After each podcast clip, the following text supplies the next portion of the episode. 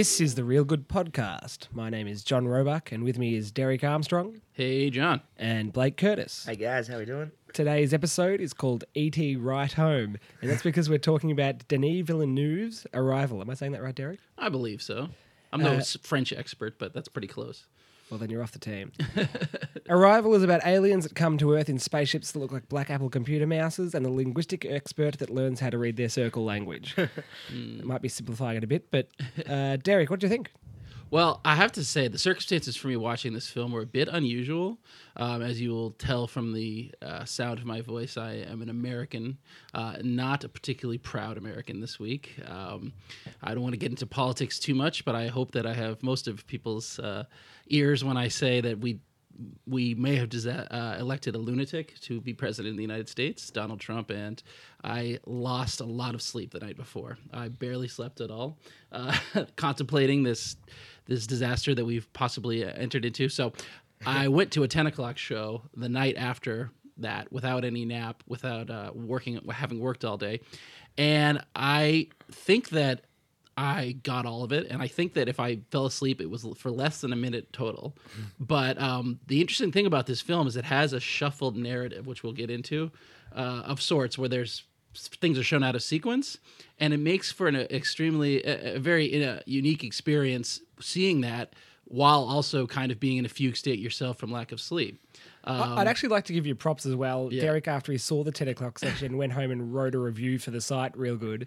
Just, to be a good bloke. So, and the review was pretty good. Well, thank you. But it's, that's part of the job. No, but I actually... Part of the unpaid job. Part of the unpaid job. I like the film a fair bit. I'm struggling with trying to figure out if I would have liked it a lot more with, if I'd been completely clear and not had my mind either sleep deprived or consumed with other thoughts, or only a little bit more. And I'm kind of curious to talk it through with you guys to see what your takes were on it. It does a lot of things really well, and some other things not well at all, I think. The problem is I also saw it when I was tired for different reasons. I'd had a couple of long nights in a row, and I think I fell asleep a couple of times, but also for less than a minute. And I actually don't think I understood a lot of it. So it's all on Blake. Blake, so what do you say? Blakey, take us home. I really enjoyed it. I thought it was really, really good. How tired were you? No, I was not that tired. I was pretty good. I did see a play just before it. What are you seeing plays? Wasn't it a play about a murderer or something? Yeah. Just little... I know. Who do I think I am? So, and I don't know if play is really my format. And so I think that's what probably boosted this film a bit higher for me too. It's like, well, it's better than that damn play. No, I really liked it. The concepts it was introducing were really interesting. Anyone who's read Slaughterhouse Five, if you really like that novel, you should go see this movie because it explores those same ideas that... Should we put the spoiler alert in now? Oh, yeah. We'll be spoiling the film. Yeah. So unless you have seen it or just don't care, tune out now. So in Slaughterhouse 5 and in this film Arrival, one of the other things they explore is that time is not linear and that it doesn't happen... I don't know how to explain it. It's kind of just...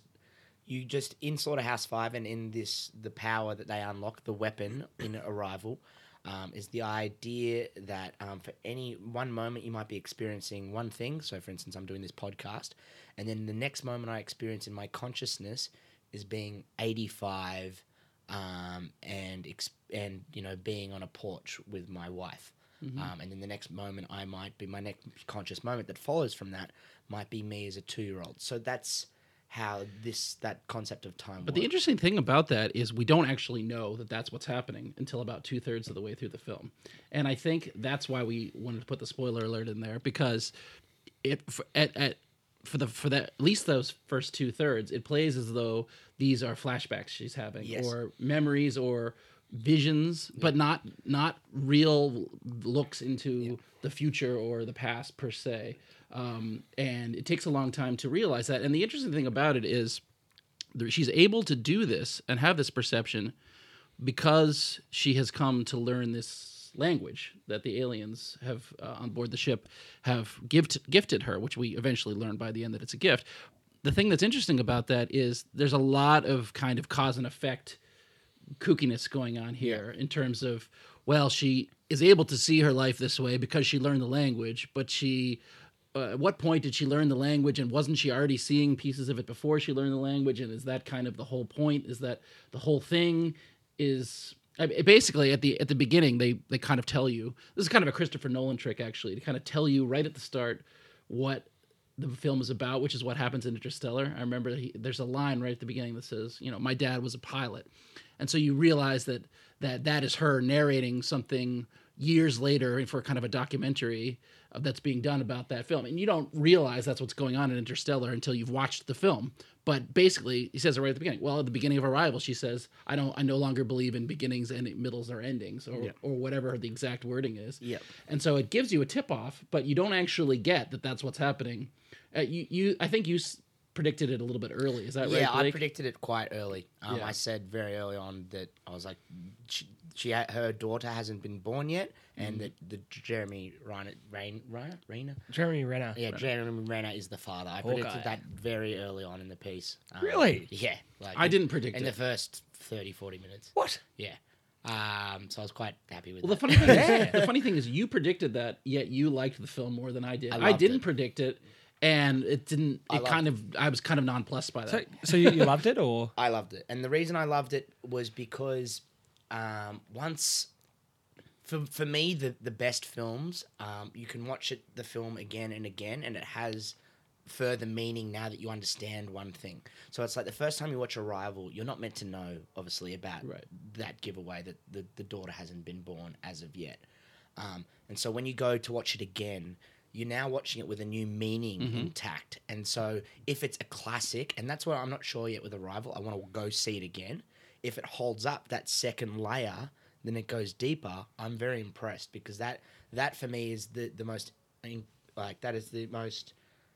incredible thing I think a filmmaker can do, is when you make films with multiple layers, so that when people watch it multiple times, it kind of like Memento or something. Do you think all classics have to do that, or no, just so was it film dependent? As a personal favorite of mine, it's kind of like Mad Max, the one that just came out. I loved it because that has so many layers that you can look into. Well, Star Wars adaptation, right? Correct. Now I've seen that maybe 26 times. I'm still picking up. One of the most dense films in a good way. Yeah, that's out there, and that's what I think is interesting. Is he essentially has made this film and said, "This, I am putting it into this territory," and to go out in that territory needs to really hold up for it. As an example, I remember earlier in the year, I absolutely frothed over Hateful Eight, like when we did that podcast. Yeah, I liked it too. But I watched it a second time, and it didn't hold up as well as I did. Do you know what's interesting about this Hateful Eight is you went to that screening where Tarantino and Samuel L. Jackson and Kurt Russell was there. Yeah.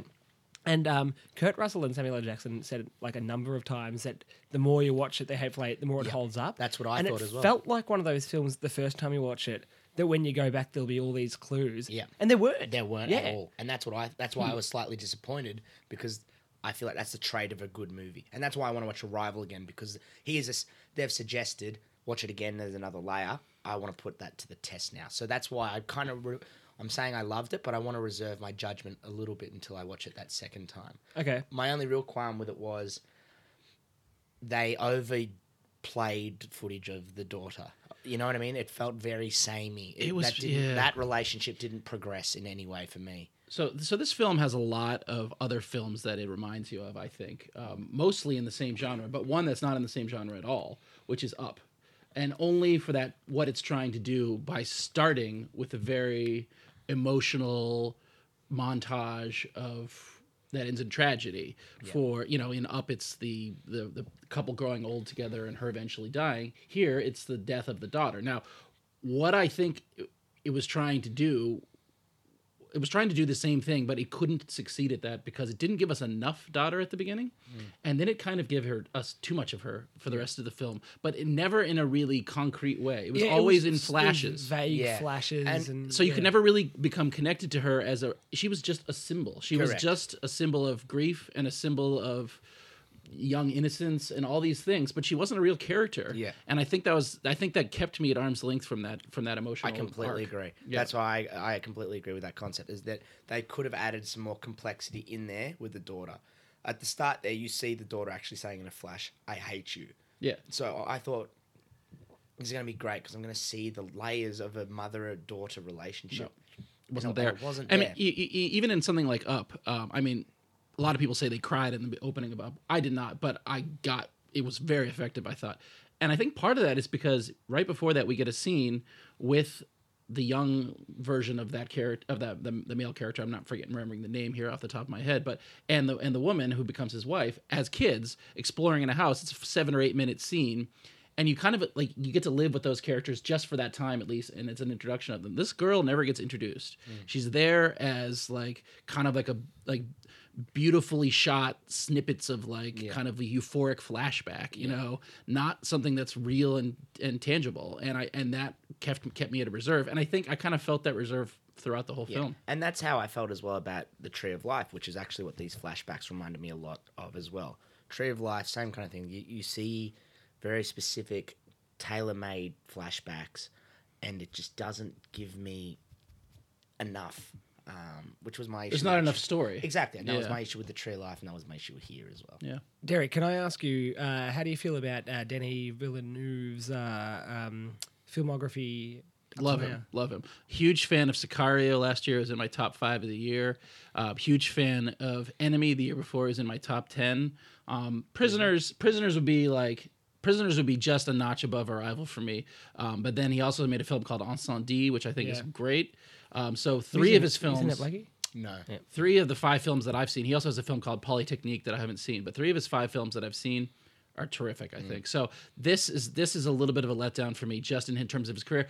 I felt that there was something kind of glossy and similar about the filmmaking here that could have been made by any number of prestige filmmakers trying to make a prestige science fiction film. 3 of his 5, which two haven't you seen? Polytechnique. I haven't seen Polytechnique. That's the only one I know of that I haven't seen. Okay, yeah. Yep. So the other ones are Prisoners, Enemy, Sicario, and Incendies. Yeah. I feel like Denis Villeneuve is an amazing director that needs to slow down the pace of the movies he's making and actually take time.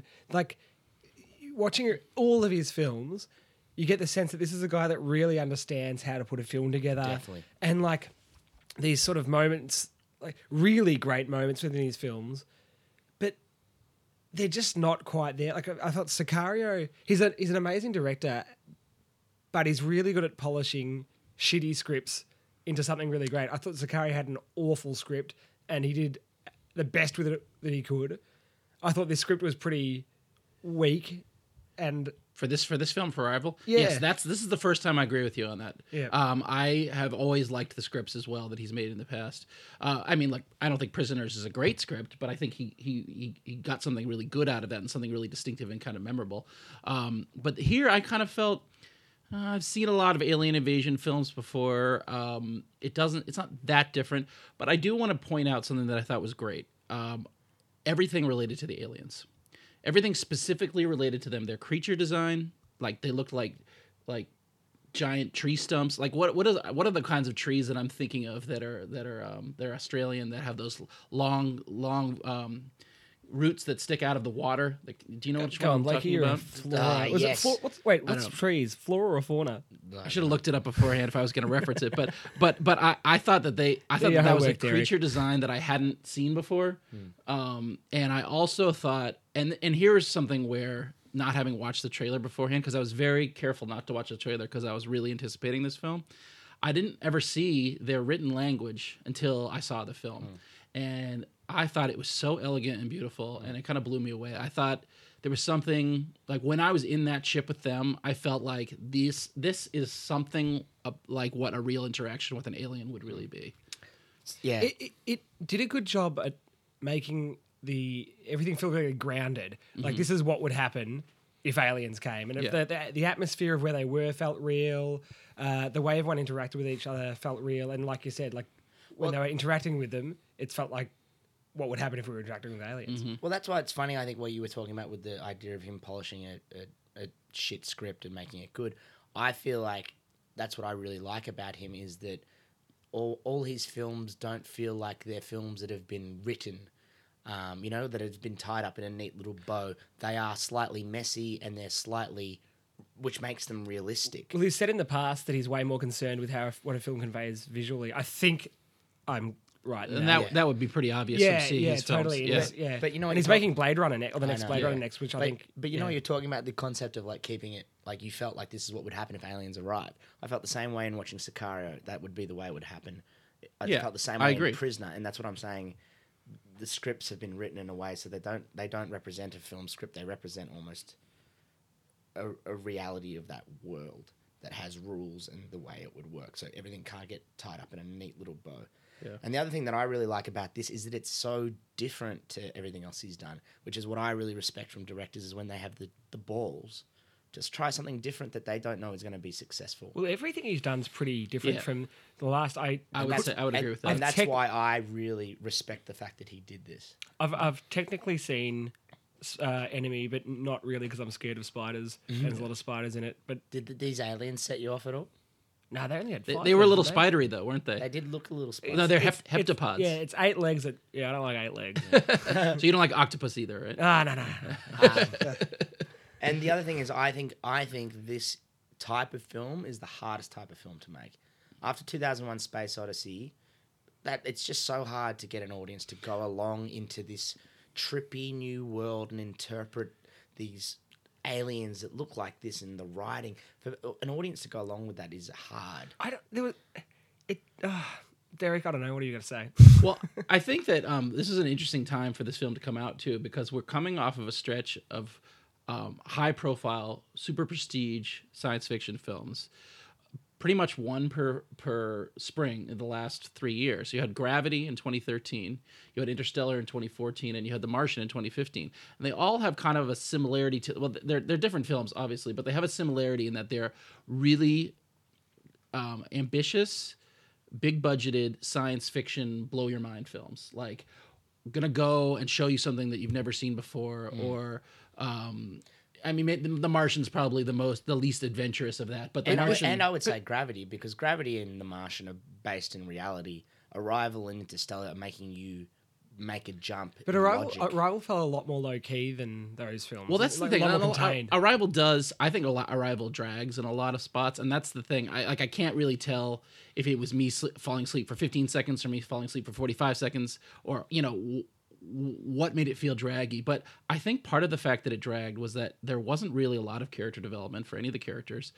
Even Amy Adams, I don't think was as interesting as I had hoped that she would be. She's gotten a lot of praise for her performance in it. Yes. And I didn't think she just felt like Amy Adams. I thought she was fantastic. Like, I really thought she was fantastic. And I think part of the reason that I picked up on the fact that her daughter hadn't been born yet was because of her performance. I could tell from the way she was waking up from the dreams that she didn't know who that was. She didn't have sadness in her eyes when she woke up. She was surprised. And I think that surprise that I saw is what made me make the jump. Okay, well, let me interrogate that particular theory by asking about the scene at the beginning where the first scene that we see in the quote-unquote present tense, where she comes to the classroom with only 3 people in there, and it's the day the aliens landed. Somehow, I guess, either she didn't know or they didn't know or whatever, but they discovered while they're there that the aliens have landed, and they watch it on TV. She is sad in that scene. Yeah. She's not a happy person. And I'm trying to figure out, is that the film tricking us because we've just seen the footage of her daughter die and we're expecting her to be depressed?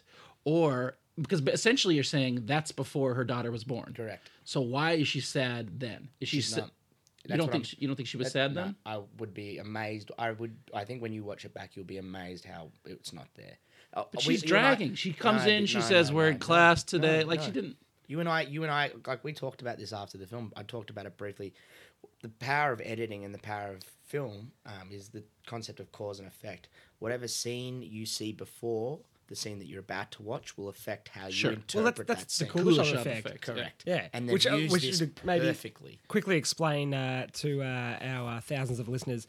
The Kuleshov effect was this sort of experiment carried out by a guy called Lev Kuleshov back in Russia in the early 20th century.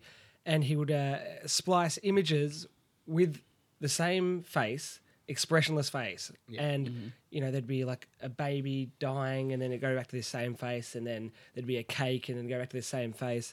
And the idea was that the audience would connect the emotion with what the guy was looking at. And so if he saw an attractive woman in a bikini, that you would project the idea of lust onto this guy. If he was looking at the cake, he would look hungry, but it was always the same face. Yeah. Continue. Anyone? No, I completely agree. Well, yeah, I mean, and this is where a second watch is going to come in, because I'm gonna really watch the second half, the first half of this film, and figure out if I think it's cheating or not. And my guess is that it probably isn't, because they would have considered something like that, and they would have said, "We can't cheat. We gotta be true to the concept." So I will look forward to that second screening. Yeah, me too. That's why I think it's going to be fascinating. Yeah. What else can we talk about? Do you want to talk about this film still? Or? Yeah, got time? A little bit. Yeah, I mean, I'm not the biggest fan of Denis Villeneuve's filmography to date. Yeah. I think they've all had really. Oh, actually, wait a second. Was your screening really murky? The cinematography. Not that I noticed. No, not that I noticed. Maybe it was just the screening I was in. I found everyone's face was really poorly lit and. Yeah, really struggled to make out a lot of stuff. Mm. Well, let's talk about the camera work.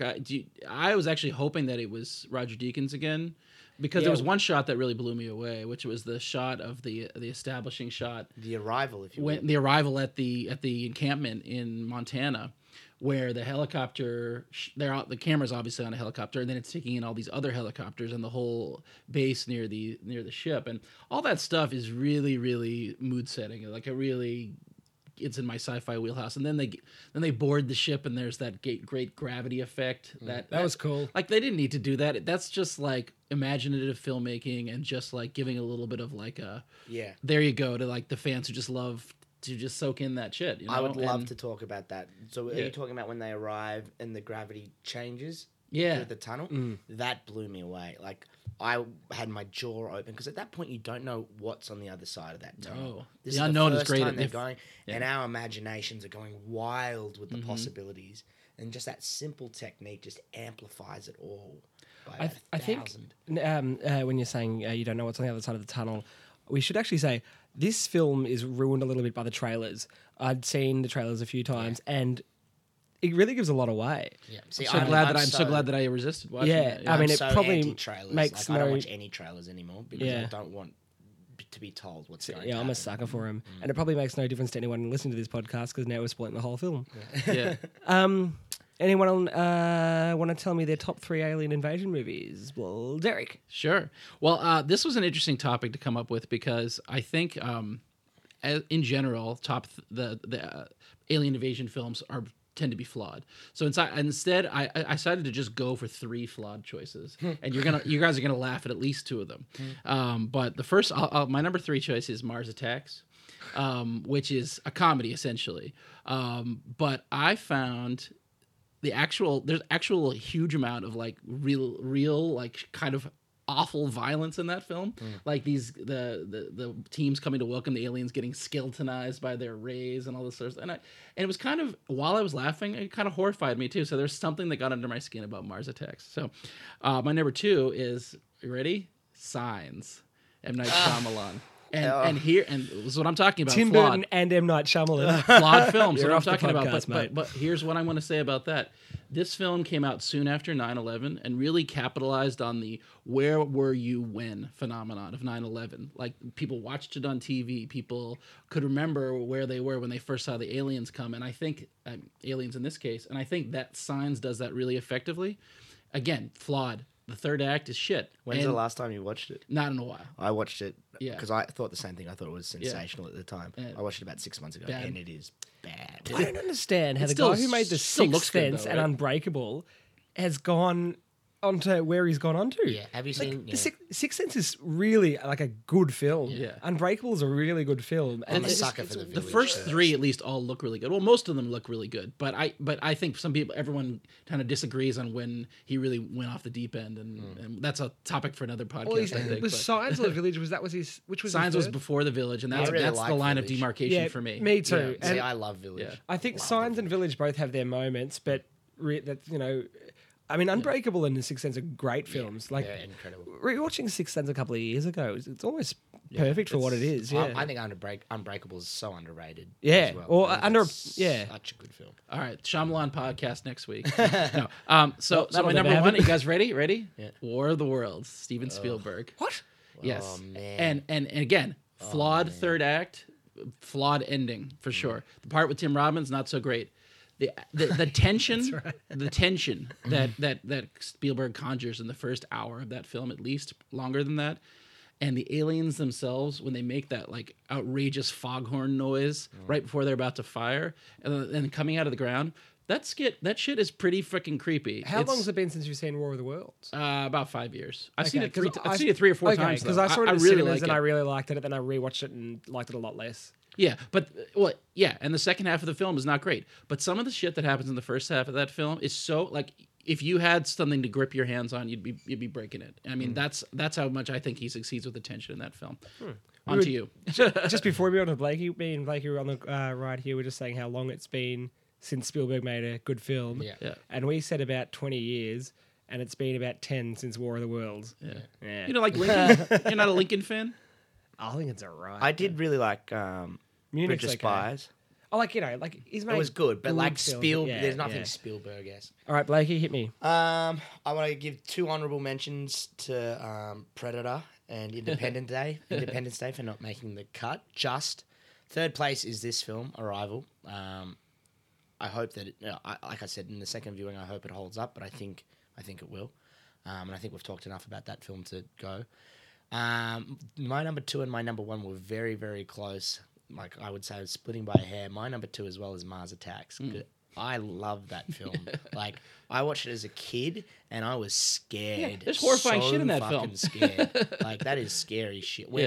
When that chick bites off his finger. Yeah. When she goes to the White House and she's got that big hair. I just remember they go and they laser ray the whole the whole U.S. government basically. And their heads explode with inside the thing and Tom Jones is in it and like I remember when they're boxing in it. Oh no.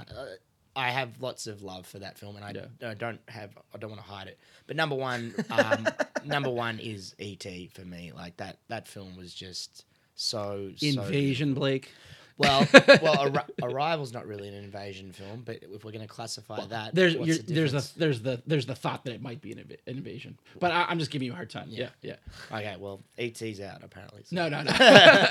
I mean, well, the government reacts as though this is a dangerous threat. Yeah. You know. Yeah. Anytime when aliens come to Earth, it could be classified as an invasion. Yeah. And I don't know what you say. Well, what do you have to say about E.T.? It's just almost a flawless film for me. It's just perfect. Do you know I actually haven't seen E.T. since I was about 8? I can't remember any of it. I saw it about a year or two ago. Yeah, I watched a few. Is it worth a rewatch? I didn't like it as much. Okay. Really? Yeah. See, for me, like I think the nostalgia of my childhood is just in it, and so I think that it's hard to separate that. Yeah.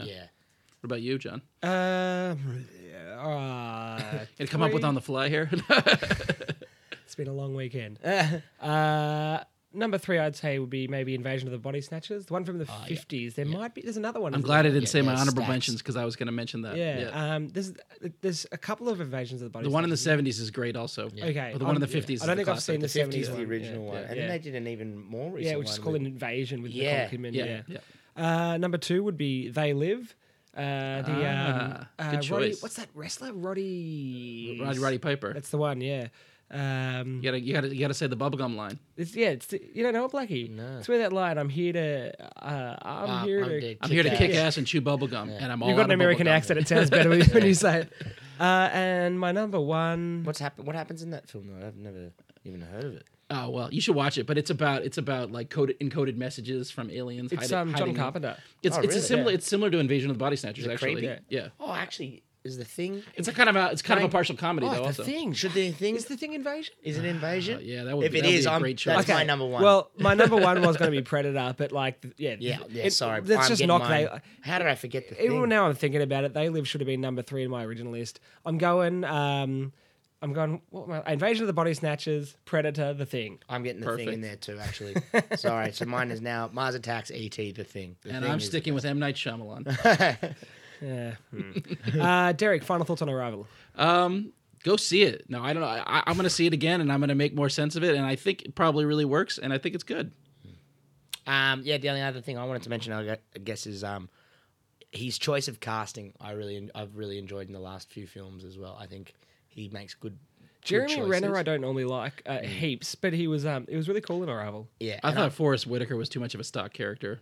Yeah. But what are you going to do? And I think Amy Adams is great. I think she's really underutilized in most of Hollywood, really. I see for a strong female performance in a Denis Villeneuve film, I'd take Emily Blunt in Sicario instead. Yeah, exactly. Yeah. Well, again, it's just great. Yeah. And I think there were moments of brilliance marred by just problems, but fundamental problems like script and but really incredible moments throughout. But I found that throughout Denis Villeneuve's career.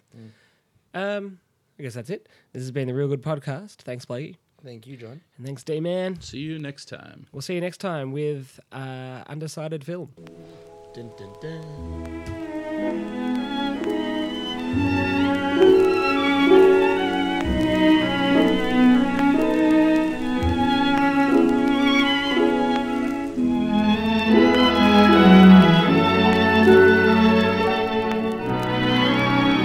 dun.